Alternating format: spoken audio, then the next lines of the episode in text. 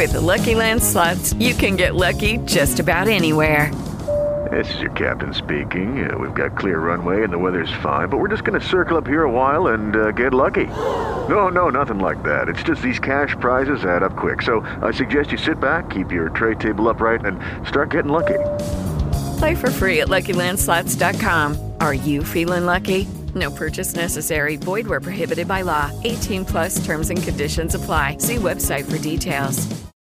Lucky Land Casino asking people what's the weirdest place you've gotten lucky? Lucky? In line at the deli, I guess? Aha, in my dentist's office. More than once, actually. Do I have to say? Yes, you do. In the car before my kids' PTA meeting. Really? Yes. Excuse me, what's the weirdest place you've gotten lucky? I never win and tell. Well, there you have it. You can get lucky anywhere playing at LuckyLandSlots.com. Play for free right now. Are you feeling lucky? No purchase necessary. Void where prohibited by law. 18 plus. Terms and conditions apply. See website for details.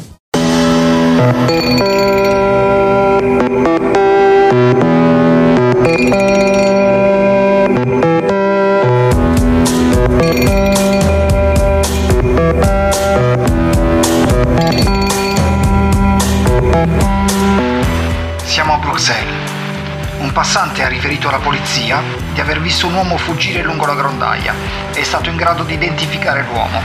Le mani dell'uomo erano insanguinate. È possibile che si sia ferito durante la fuga. Sono stati trovati stupefacenti nel suo zaino. Impossibilitato a produrre alcun documento d'identità, è stato scortato al suo luogo di residenza, dove si è identificato come SJ 1961 tramite passaporto diplomatico.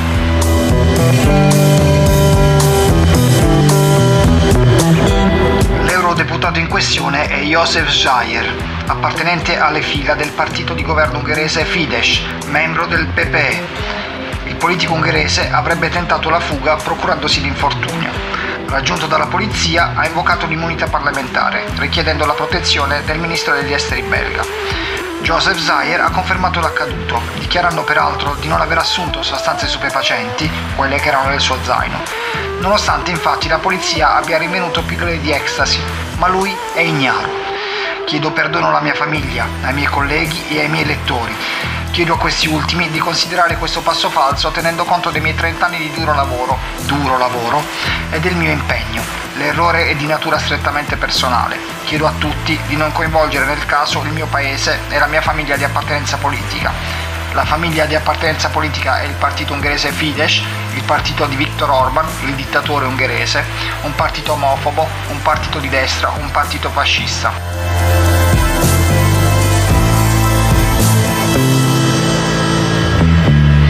Joseph Jair partecipava a un'orgia con 25 uomini. Joseph Jair partecipava a un'orgia con 25 uomini.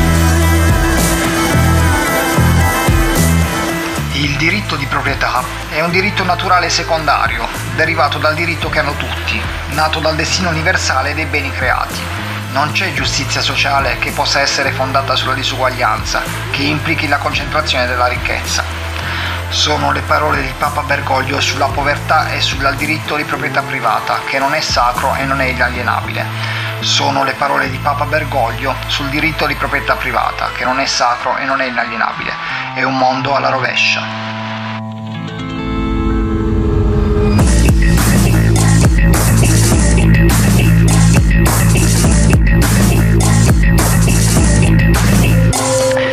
Questo è lo Specchio Nero, cari amici, episodio 7, stagione 2. Il titolo è Dio, Papa e Famiglie, dove per Dio eh, intendiamo il Dios, il Dio del calcio, Diego Maradona, a cui va il nostro accorato saluto. Grazie Diego per tutte le emozioni che ci hai fatto vivere da quando eravamo piccoli e una lacrima mi scende tuttora. Il Papa è quello che è e quindi ve lo nominiamo ulteriormente. Le famiglie, boh, decidete voi se i film che vi presentiamo parlino di famiglie o d'altro. Um, a parlarvi è il vostro amico Massimiliano dicotomico sempre più dicotomizzato, ancora più in là Mirko e ancora sempre più remoto, sperso nello spazio è Daniele The Magic Sonic Graphic. Nella puntata introduciamo le ultime sketch di follia provenienti dal Torino Film Festival, dopodiché vari ed eventuali. Ciao amici, si comincia!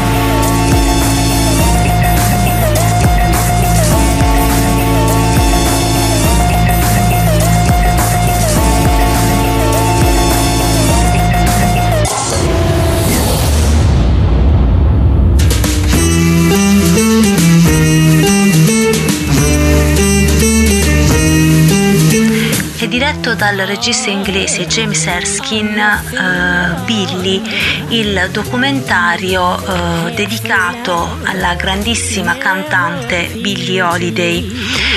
Un documentario che uh, è al tempo stesso anche un piccolo film giallo, um, in quanto si basa sul uh, materiale, eh, in particolare sulle interviste fatte negli anni 60 eh, dalla giornalista Linda Lipnack. Uh, la Lipnack desiderava scrivere una dettagliata biografia sulla cantante americana e per questo motivo aveva setacciato la sua vita, contattato i vari personaggi che l'avevano frequentata, da familiari ad amanti, amici, produttori discografici, musicisti, davvero una carellata infinita di persone. Uh, per quasi otto anni, quindi un lavoro di indagine durato quasi otto anni che però non darà origine ad alcun libro. La Lipnack infatti morirà eh, apparentemente per un suicidio, però eh, la famiglia ancora oggi non crede a questa versione dei fatti. Quindi è sul materiale eh, raccolto dalla, dalla Lipnack che si basa il film di Erskine diciamo che da un punto di vista prettamente stilistico è, eh, passatemi il termine, il classico documentario, diciamo, eh, buono per chi ama questa grandissima artista e vuole un po' eh, rivedere, diciamo, soprattutto il materiale fotografico o sentire un po' la sua voce perché eh, spesso vengono riportati stralci di alcune interviste fatte da, da, da Billie Holiday buonissimo per chi non conosce affatto questa cantante straordinaria e che sarebbe ora ragazzi non, se non conoscete Billie Holiday muovetevi e andate ad ascoltare qualcosa eh, di suo perché davvero è una delle più grandi cantanti al, al mondo. Um, più che altro credo che opere come questa uh, siano interessanti perché uh, davvero come anche alcuni, uh, alcuni intervistati hanno sollevato pongono dei dubbi, ovvero quanto ha senso scrivere o fare, dirigere una biografia eh, una volta che il personaggio, insomma, oggetto del, dell'indagine è morto, eh, non perché non abbia senso fare questa indagine ovviamente, bensì perché difficilmente si riuscirà a stabilire la verità su chi fosse davvero quel personaggio, in quanto tutti gli intervistati, tutti coloro che hanno, insomma, saranno presi in causa, ci terranno a dare la loro personalissima visione dei fatti, come infatti accade anche con un personaggio come Billie Holiday e ci mancherebbe altro essendo una persona che davvero ha vissuto all'estremo la sua vita, come lei stessa ha avuto modo di affermare, ha vissuto 100 giorni in un giorno solo. Rimane eh, per chi voglia conoscere la vita di questa grande artista, rimane la sua musica, eh, l'unica vera base di partenza e quindi al di là di tutti i, insomma, i dettagli più pruriginosi, più scandalosi, eccetera, se davvero qualcuno vuole conoscere la vita di Billie Holiday eh, non deve far altro che ascoltare la sua musica e leggere i testi delle sue canzoni. Menzione d'onore, credo che il momento che più mi ha fatto venire i brividi in questo documentario eh, sono state le riprese di Billie Holiday mentre canta eh, in, diciamo nella fase finale della sua, della sua carriera e della sua vita mentre canta una delle sue canzoni più belle e più drammatiche, Strange Fruit, è davvero qualcosa che fa venire i brividi, è una canzone incredibile sentirla, ma vederla cantare con una intensità, con uh, con gli occhi, eh, con gli occhi umidi perché davvero è un testo molto forte. È, è, è, stato, è stato fantastico. Credo che di questo film mi rimarrà questo momento. Billie Holiday che, che canta Strange Fruit, meravigliosa. So you see, I've got to say no, no, or, or nothing at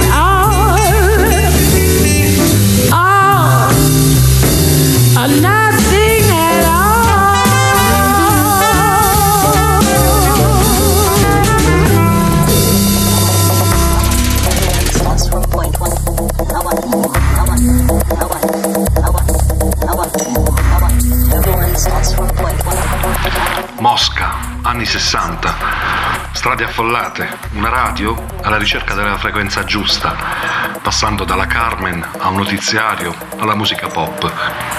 Nella folla in movimento una ragazza.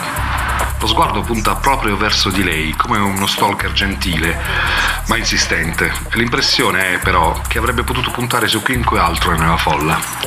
Ma ha scelto Lena e Lena se lo sente addosso, guarda verso la macchina da presa e quindi verso il pubblico.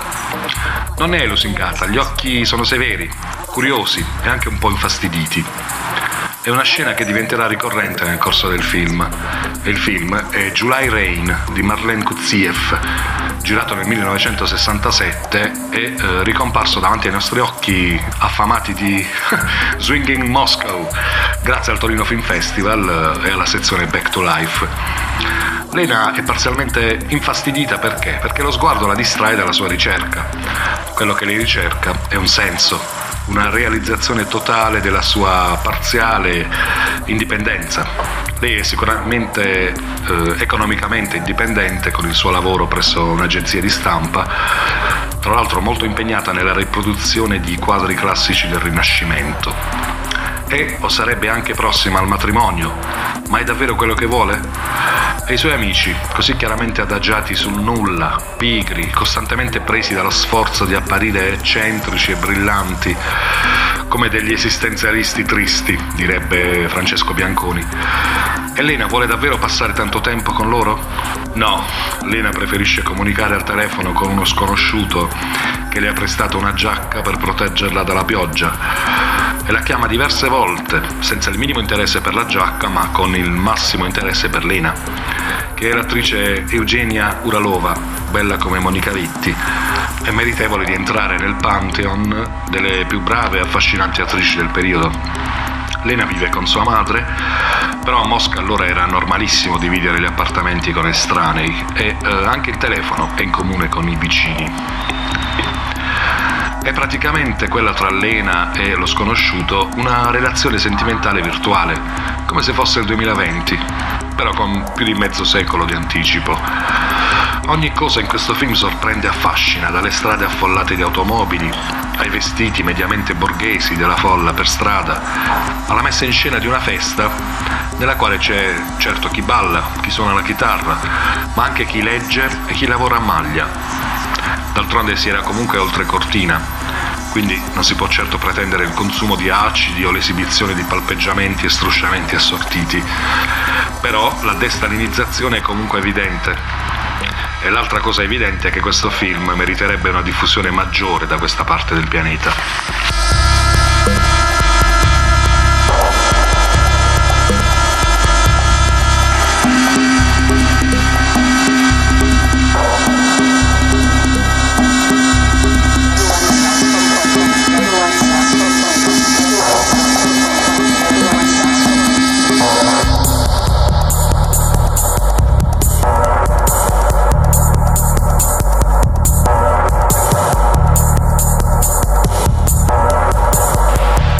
Mondo del cinema è ricco di film che hanno preso vita eh, per strade eh, che non erano appunto quelle iniziali. E eh, Zhao Zai, il film diretto da Georg Tiller e Maeva Ranaivoyaona, spero di averlo pronunciato bene, è eh, un caso emblematico. Uh, il film sarebbe dovuto essere un documentario sul, um, sull'architettura coloniale e eh, su alcuni rituali funebri molto particolari del Madagascar, che tra l'altro è la terra d'origine del regista. Stando nell'isola eh, però un'altra storia ha iniziato a prendere forma. E mm, gli stessi registi hanno sottolineato come fosse proprio, sia stato proprio il paesaggio questa questo paesaggio meraviglioso, questo paesaggio naturale meraviglioso che spesso crea un contrasto stridente con l'enorme povertà eh, della popolazione. E quindi dicevo è stato proprio il paesaggio ad ispirare eh, una storia diversa rispetto a quella originale. Lo stesso regista afferma che eh, in modo particolare durante loro, una delle loro escursioni eh, notando alcune buche nella roccia, ehm, ha, insomma, afferma di aver pensato che eh, sarebbe stato bello fare un film in cui fosse, insomma, fosse stato nascosto un corpo in quella roccia. E da lì appunto è nato questo film che eh, da un lato ha mantenuto la sua natura eh, di documentario proprio nel modo in cui certe scene sono state girate tipo quelle nelle prigioni o quelle appunto durante i rituali funebri. Ma dall'altro lato questo film si è espanso in una vera e propria elegia è uh, un'elegia cantata da questa voce fuori campo, questa voce di donna che mentre le immagini scorrono ci parla di suo padre. Sappiamo che questa donna è una guardia carceraria, suo padre è un assassino e lei vive con il desiderio e il terrore di vederselo un giorno spuntare tra i nuovi arrivati in prigione.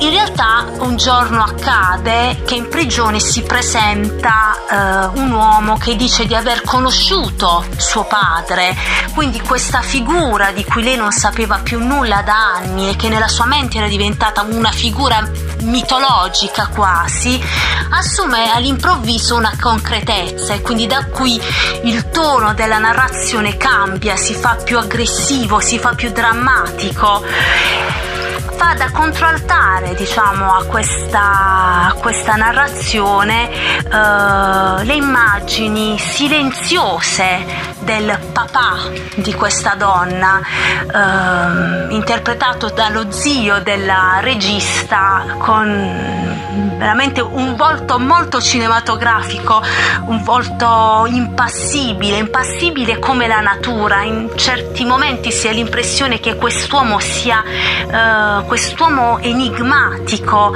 silenzioso, sia tutt'uno con la natura. E infatti il regista afferma di aver, eh, di, insomma, di essere rimasto incantato dal, dal volto di quest'uomo che gli ha ricordato un po' il volto di un attore noir, di un film noir. Infatti questa piccola componente traspare nella, nella trama del, del film. Uh, quindi dicevo, in, in, alcuni momenti si ha l'impressione che quest'uomo e la natura siano tutt'uno. Ed è l'unico momento in cui si può parlare paradossalmente di una sorta di armonia.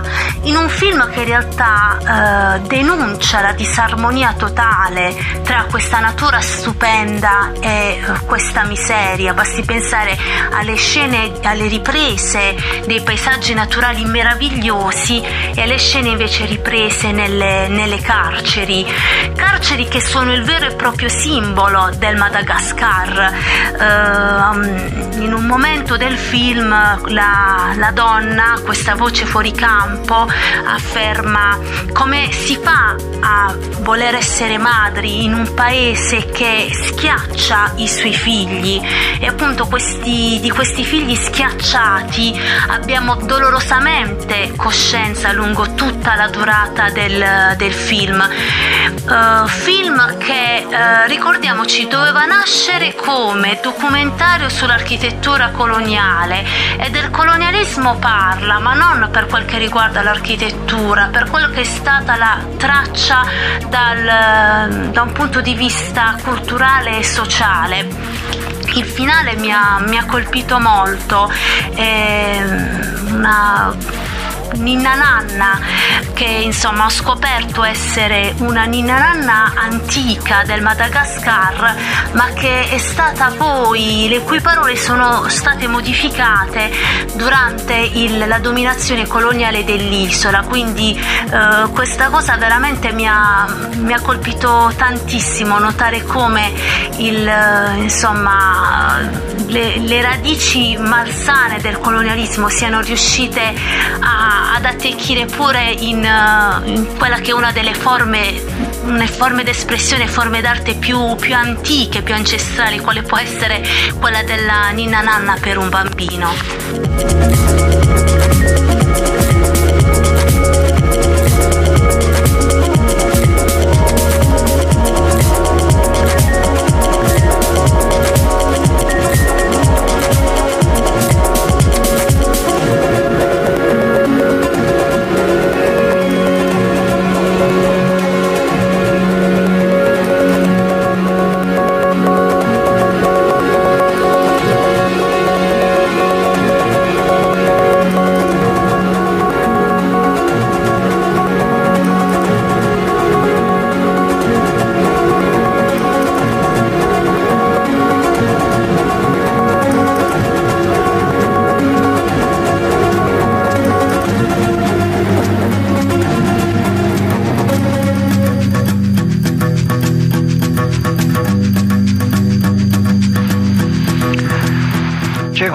Categoria particolare di film che sono i film da festival, film destinati ad infiammare le platee, per la verità onaniste, di uh, critici o cinefili che seguono i festival, film nati per generare opposte fazioni, anche scontri alla, più che all'arma bianca alla parola bianca, ma uh, film che durano lo spazio di un fiammifero, quindi totalmente effimeri, uh, che vengono subito dimenticati dall'una e dall'altra fazione e finiscono per non rientrare in nessuna delle, delle famigerate classifiche di fine anno, dei top o dei flop.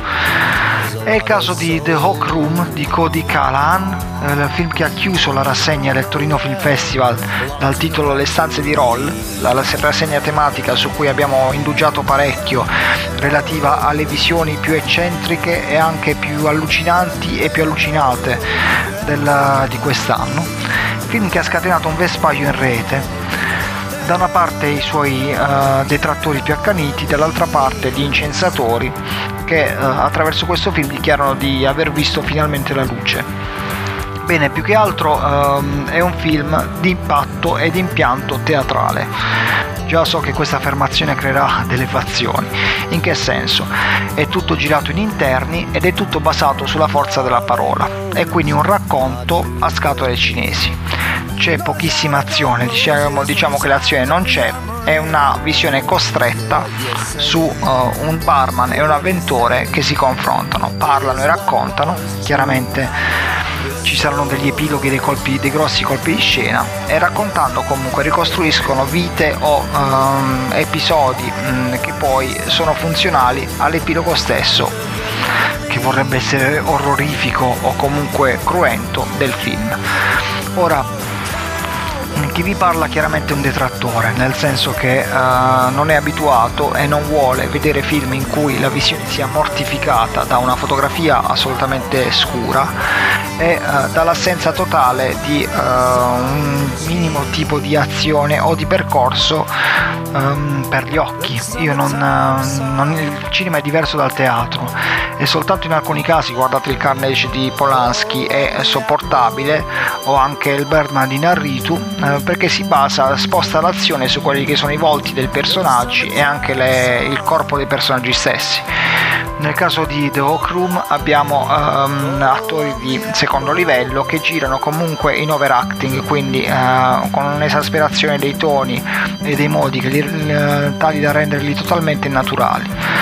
Ora, uh, cosa sembra? Cosa ci è sembrato? Ci è sembrato di uh, un esercizio fatto da un regista giovane canadese che dopo aver visto The Eightful Eight, quindi il grande film di Tarantino, ambientato all'interno di una locanda durante una tempesta di neve, ha deciso di rifarlo in piccolo, ma con strumenti alla Be Kind Rewind, vorremmo dire, il film di Gondry, dove Jack Black e Garzia Bernardi facevano eh, i film eh, in homemade in sostanza.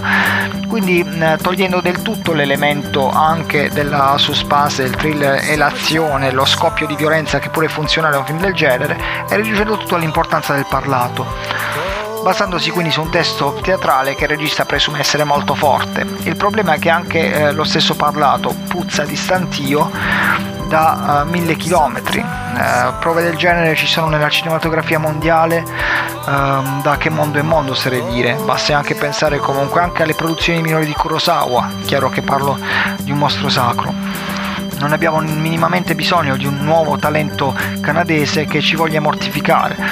Parlo di mortificazione perché essere costretti a fissare due persone che si parlano per la maggior parte del tempo di un film è una tortura pari alla cura Ludovico di Arancia Meccanica. Quindi The Rock Room invece mh, mm, a molti altri è piaciuto, sono rimasti quasi, leggo, affascinati, anche terrorizzati, un film da non guardare prima di andare a dormire. Beh sì, sinceramente capisco anche perché. Io anzi vorrei guardarlo prima di andare a dormire perché uh, la sua verbosità è un tedio insopportabile. Segnatevi questo nome, eh, Cody Calan e evitate The Hawk Room.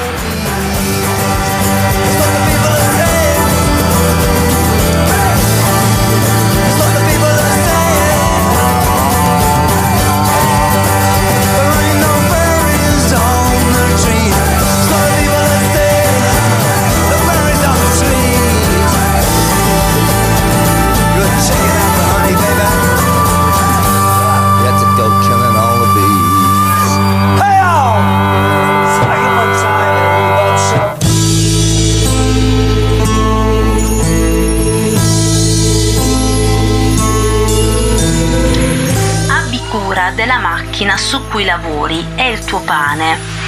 Questa la frase trovata incisa dall'artista barese Fabrizio Bellomo su di una targa abbandonata in un uh, vecchio capannone industriale. Il ritrovamento di questa targa è all'origine di una serie di opere d'arte create dallo stesso Bellomo eh, in Italia e all'estero che hanno come oggetto eh, principale di riflessione il complicato rapporto tra uomo e macchina. Oggetto di riflessione che è alla base anche dell'opera del Bellomo presentata a eh, Torino è intitolata Film.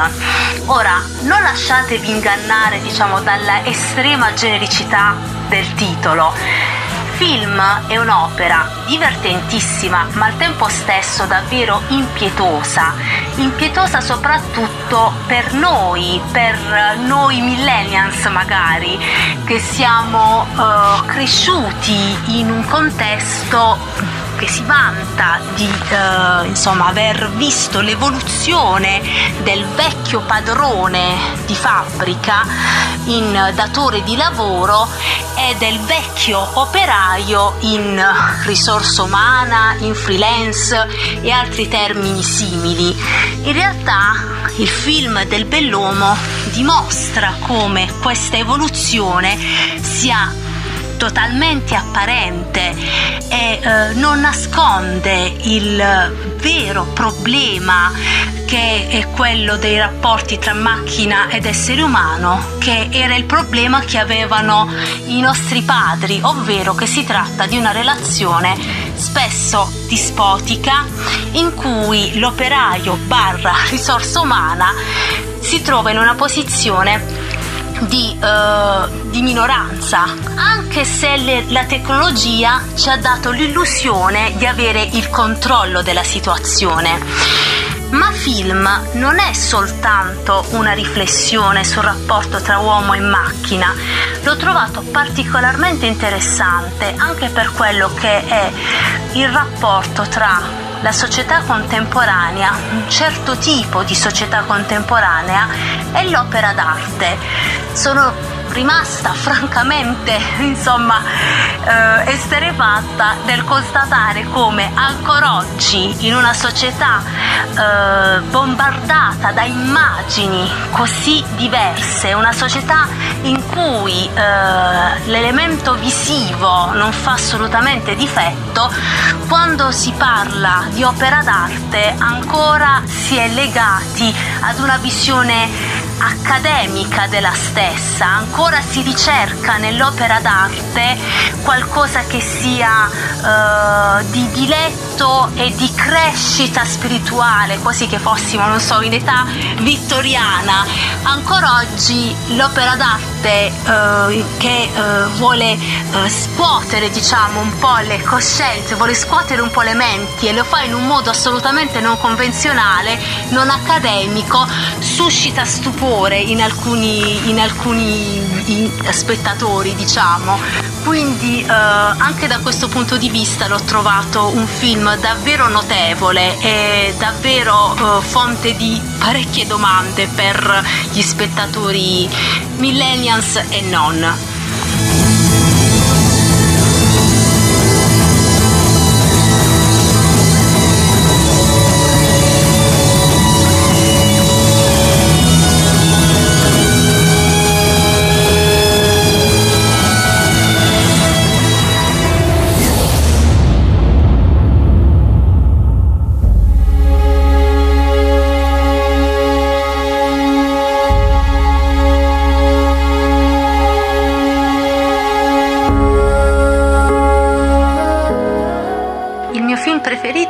Sicuramente Cleaners per la tecnica originalissima e un mm, tour de force davvero fantastico e per la storia è quello in assoluto che mi è piaciuto di più e che mi rimarrà a fine, a fine festival.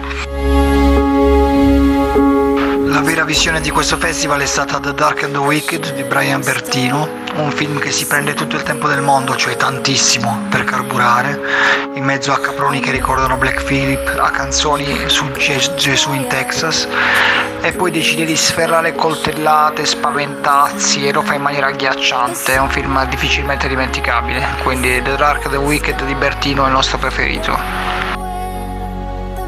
E allora, se il premio Dicot è andato a The Dark and the Wicked, il premio Omico, cioè il mio, va a Funny Face, perché da queste parti adoriamo le fiabe e adoriamo anche gli emarginati, i disadattati e i rifiuti della società. Funny Face è una fiaba, certo, ma ha un sottofondo di tensione costante che sembra quasi trasformarlo in un horror da un momento all'altro, cosa che non succede, ma Funny Face resta comunque un grandissimo film e con questa mini premiazione chiudiamo il, capitolo, lungo capitolo dedicato al Torino Film Festival dello Specchio Nero. Da questo momento in poi eh, torniamo alla nostra regolare dose di deliri settimanali.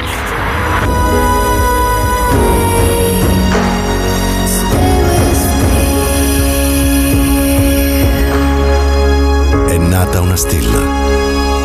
38 Torino Film Festival.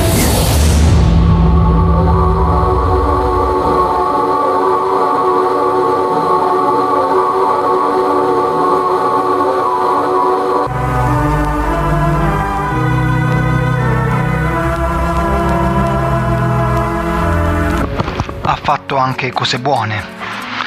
Non parliamo di lui, ma parliamo di Netflix. Uh, se avete seguito le precedenti puntate sapete mh, mm, quanto abbiamo ironizzato sul sarcasmo che grava attorno alle produzioni Netflix mh, mm, alle quali tutti si approcciano con un certo disincanto e mh, mm, comunque di cui tutti sembrano non poter fare a meno. Ebbene su Netflix da pochi giorni è disponibile un film che si chiama Mosul dell'esordiente Matthew Michael Carnan ed è un film eh, ambientato nella città omonima, quindi a Mosul, è un war movie. Mm, questo film eh, ci dà il focus sulla guerra civile tra uh, l'ISIS um, alla, all'alba, alla vigilia della disfatta e le forze speciali irachene che um, riprendono il possesso della città. Già questo è un eufemismo perché chiaramente Mosul è distrutta, dilaniata da anni di bombardamenti di lotte ehm, con gli americani e poi di lotte intestine, una città balcanizzata dentro un paese esso stesso balcanizzato. Eh, non voglio tanto soffermarmi sull'aspetto politico quanto sul lato cinematografico, squisitamente cinematografico.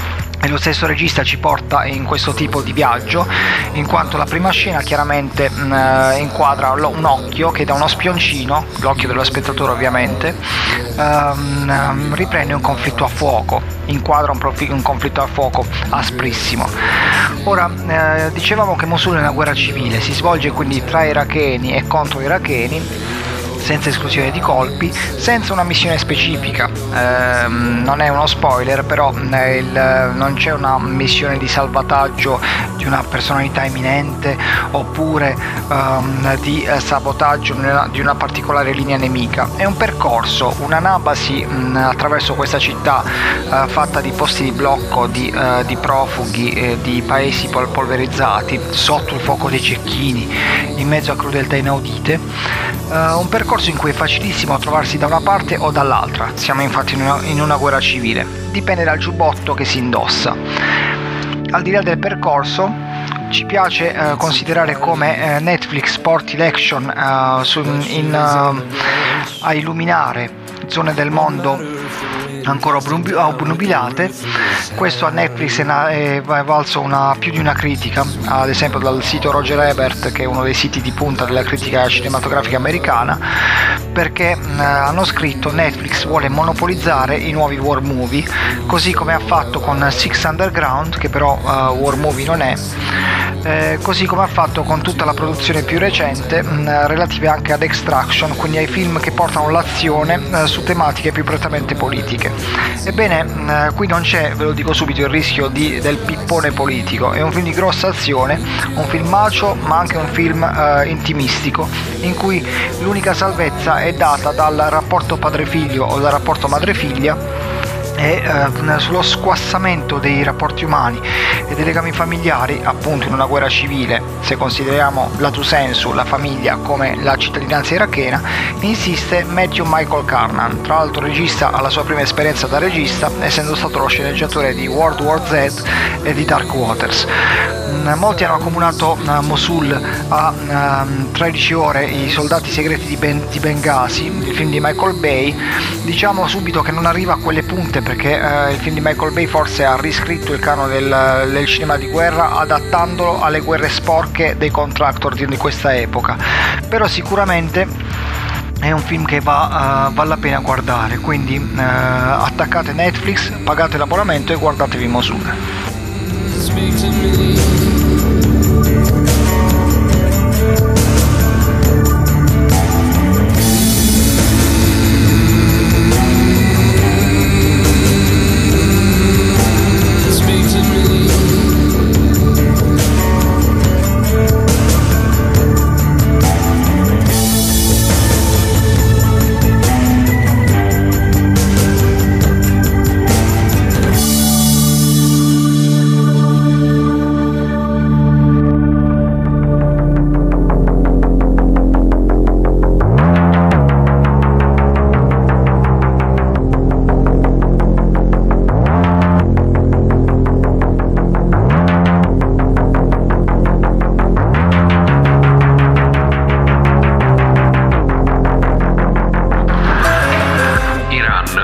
estate del 2020. Due, tre, quattro esplosioni misteriose nei dintorni di Teheran. Danneggiate diverse strutture legate al programma nucleare del paese e anche una centrale elettrica che fornisce energia ad una vicina centrale nucleare.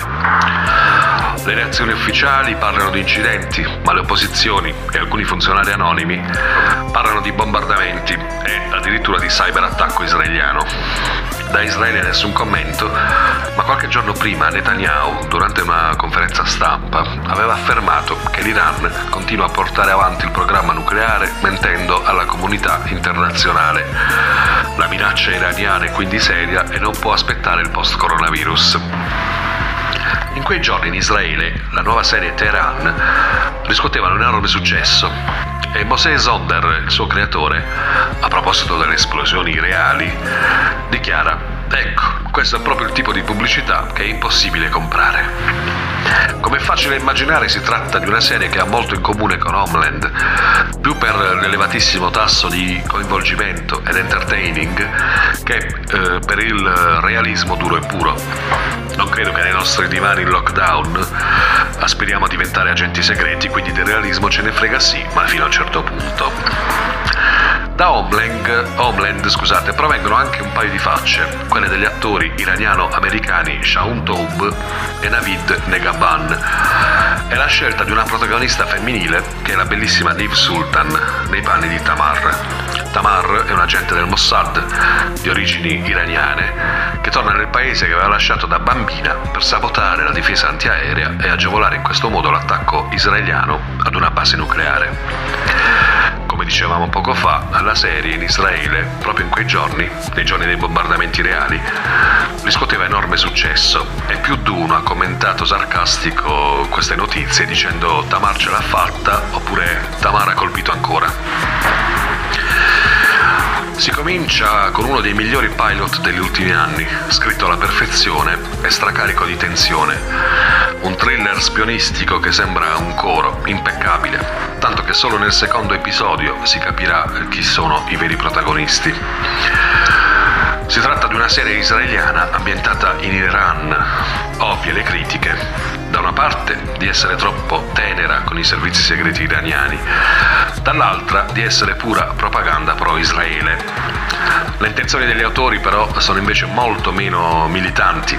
Teheran si preoccupa innanzitutto di intrattenere come i migliori prodotti statunitensi del genere e sono messe in scena, rappresentate tra l'altro ottimamente, la dura vita degli agenti infiltrati, quella ancora più dura del popolo iraniano, che è schiacciato tra un governo autoritario e gli interventi criminali provenienti dall'estero. E nonostante tutto questo, l'Iran è anche opposizione e gioventù alternativa, rave illegali in case occupate, sesso, droga e rock and roll. C'è anche una scena LGBT ben presente e le bandiere del Pride non mancano mai alle manifestazioni. Curiosamente, eh, il personaggio più carismatico di Teheran e anche il, il meglio dipinto risulta essere un cattivo, cattivo tra virgolette, eh, ovvero l'agente dell'intelligence iraniana che risponde al nome di Faraz ruolo tra l'altro interpretato proprio da Sean Tube, che è un attore incredibile, ma lo sapevamo già. E lo, e lo sapevano tutti gli appassionati della serie Homeland. Faraz è un marito devoto, ma è anche un patriota spietato e fedelissimo. Un curioso contraltare, tra l'altro, del suo ruolo in Homeland, dove era il capo dei servizi iraniani, ma anche una spia per la CIA.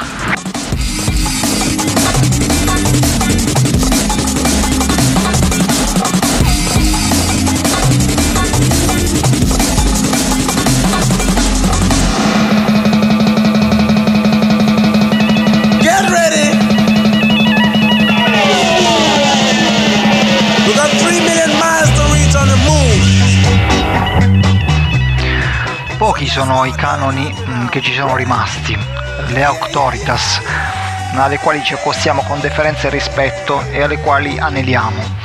Parlo di registi eh, che noi seguiamo eh, pedissequamente ovunque vadano, mm, in qualsiasi territorio filmico ci portino. È il caso di Steve McQueen, quello di Hunger, quello di Shane, soprattutto per chi vi parla, film epocale immenso che coniugano una cifra stilistica ben riconoscibile a tematiche estremamente vive e dolorose, tematiche brucianti. Certo Widows non era mh, mm, forse un film, film, memorabile, però mh, mm, aveva il suo robusto perché. E comunque mh, Steve McQueen diciamo uno dei registi di grido del cinema attuale, britannico e non solo.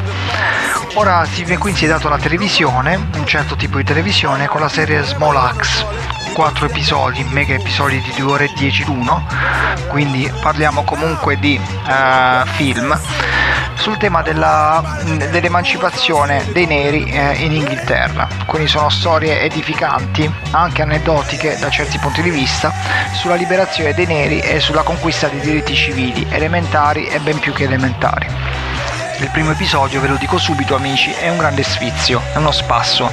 Si chiama Mangrove ed è ambientato nel ristorante di Notting Hill che forse per primo ehm, vide nascere una consapevolezza dei diritti anche da parte, de- da parte dello Stato inglese che fino a quel momento aveva ospitato le comunità nere provenienti dal centro e Sud America soprattutto, non parlo di Africa in questo caso, quindi anche dalle ex colonie, aveva, le, le, aveva ospitate con una, una laddabenaggine che si, si, riserva ai cittadini sottosviluppati, non a cittadini di serie B. Eh, con episodi di vero e proprio razzismo, quali quelli perpetrati dai Bobbies, i famosi poliziotti inglesi col manganello ma senza pistola, che eh, si davano al massacro, alla randellata, alla manganellata libera contro qualsiasi nero capitasse, giusto così per sport.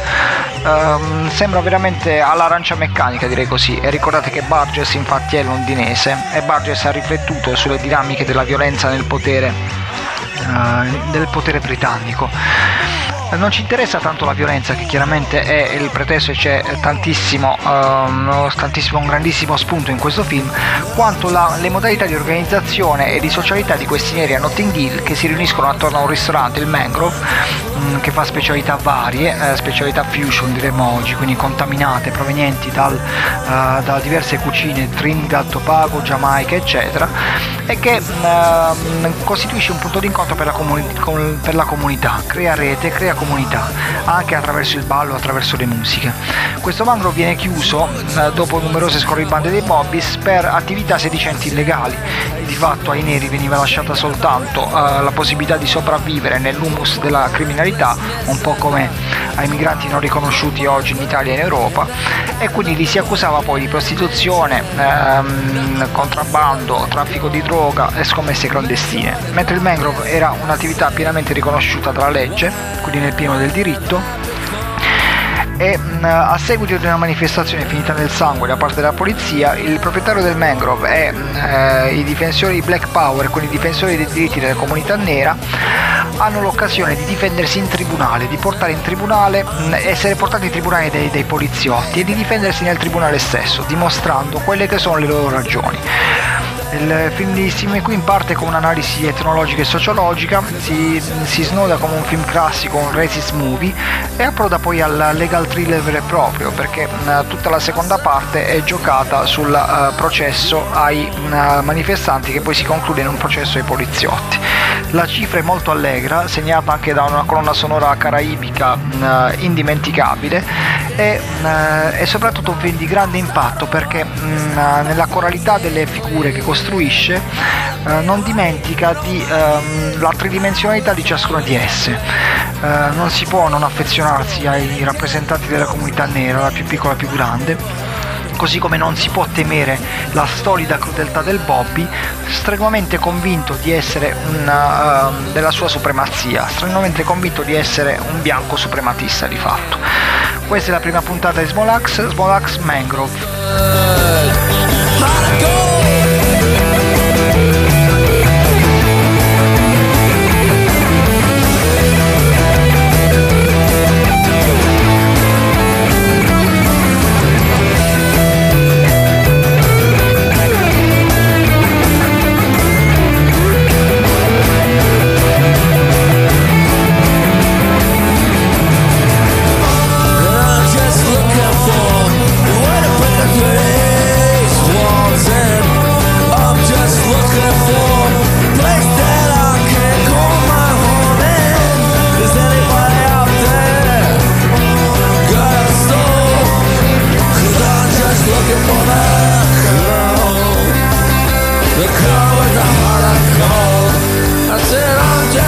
before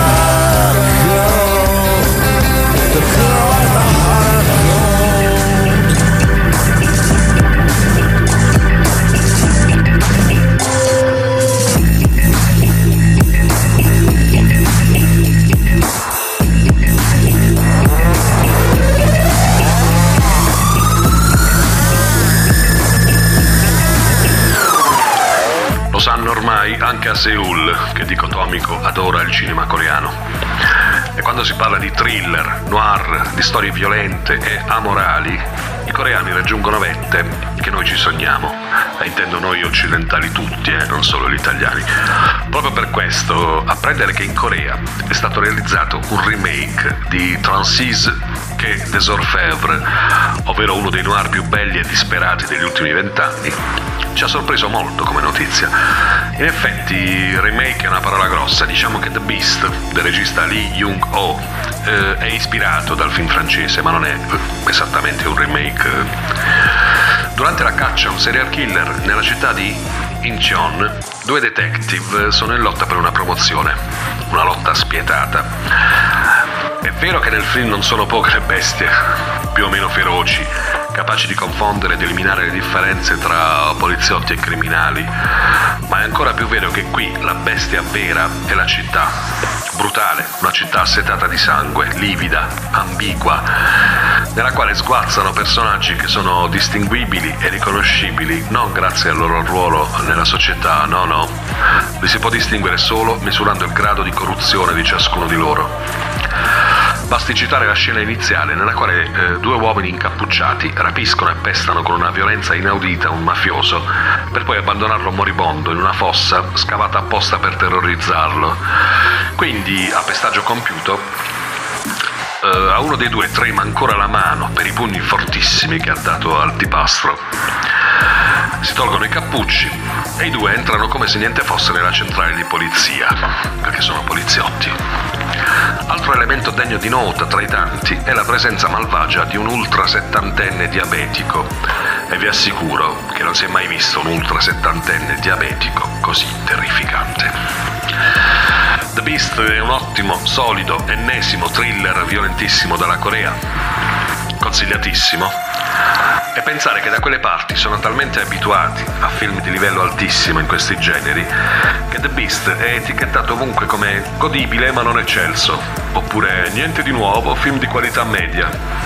Ma noi umili occidentali ce li sogniamo film così.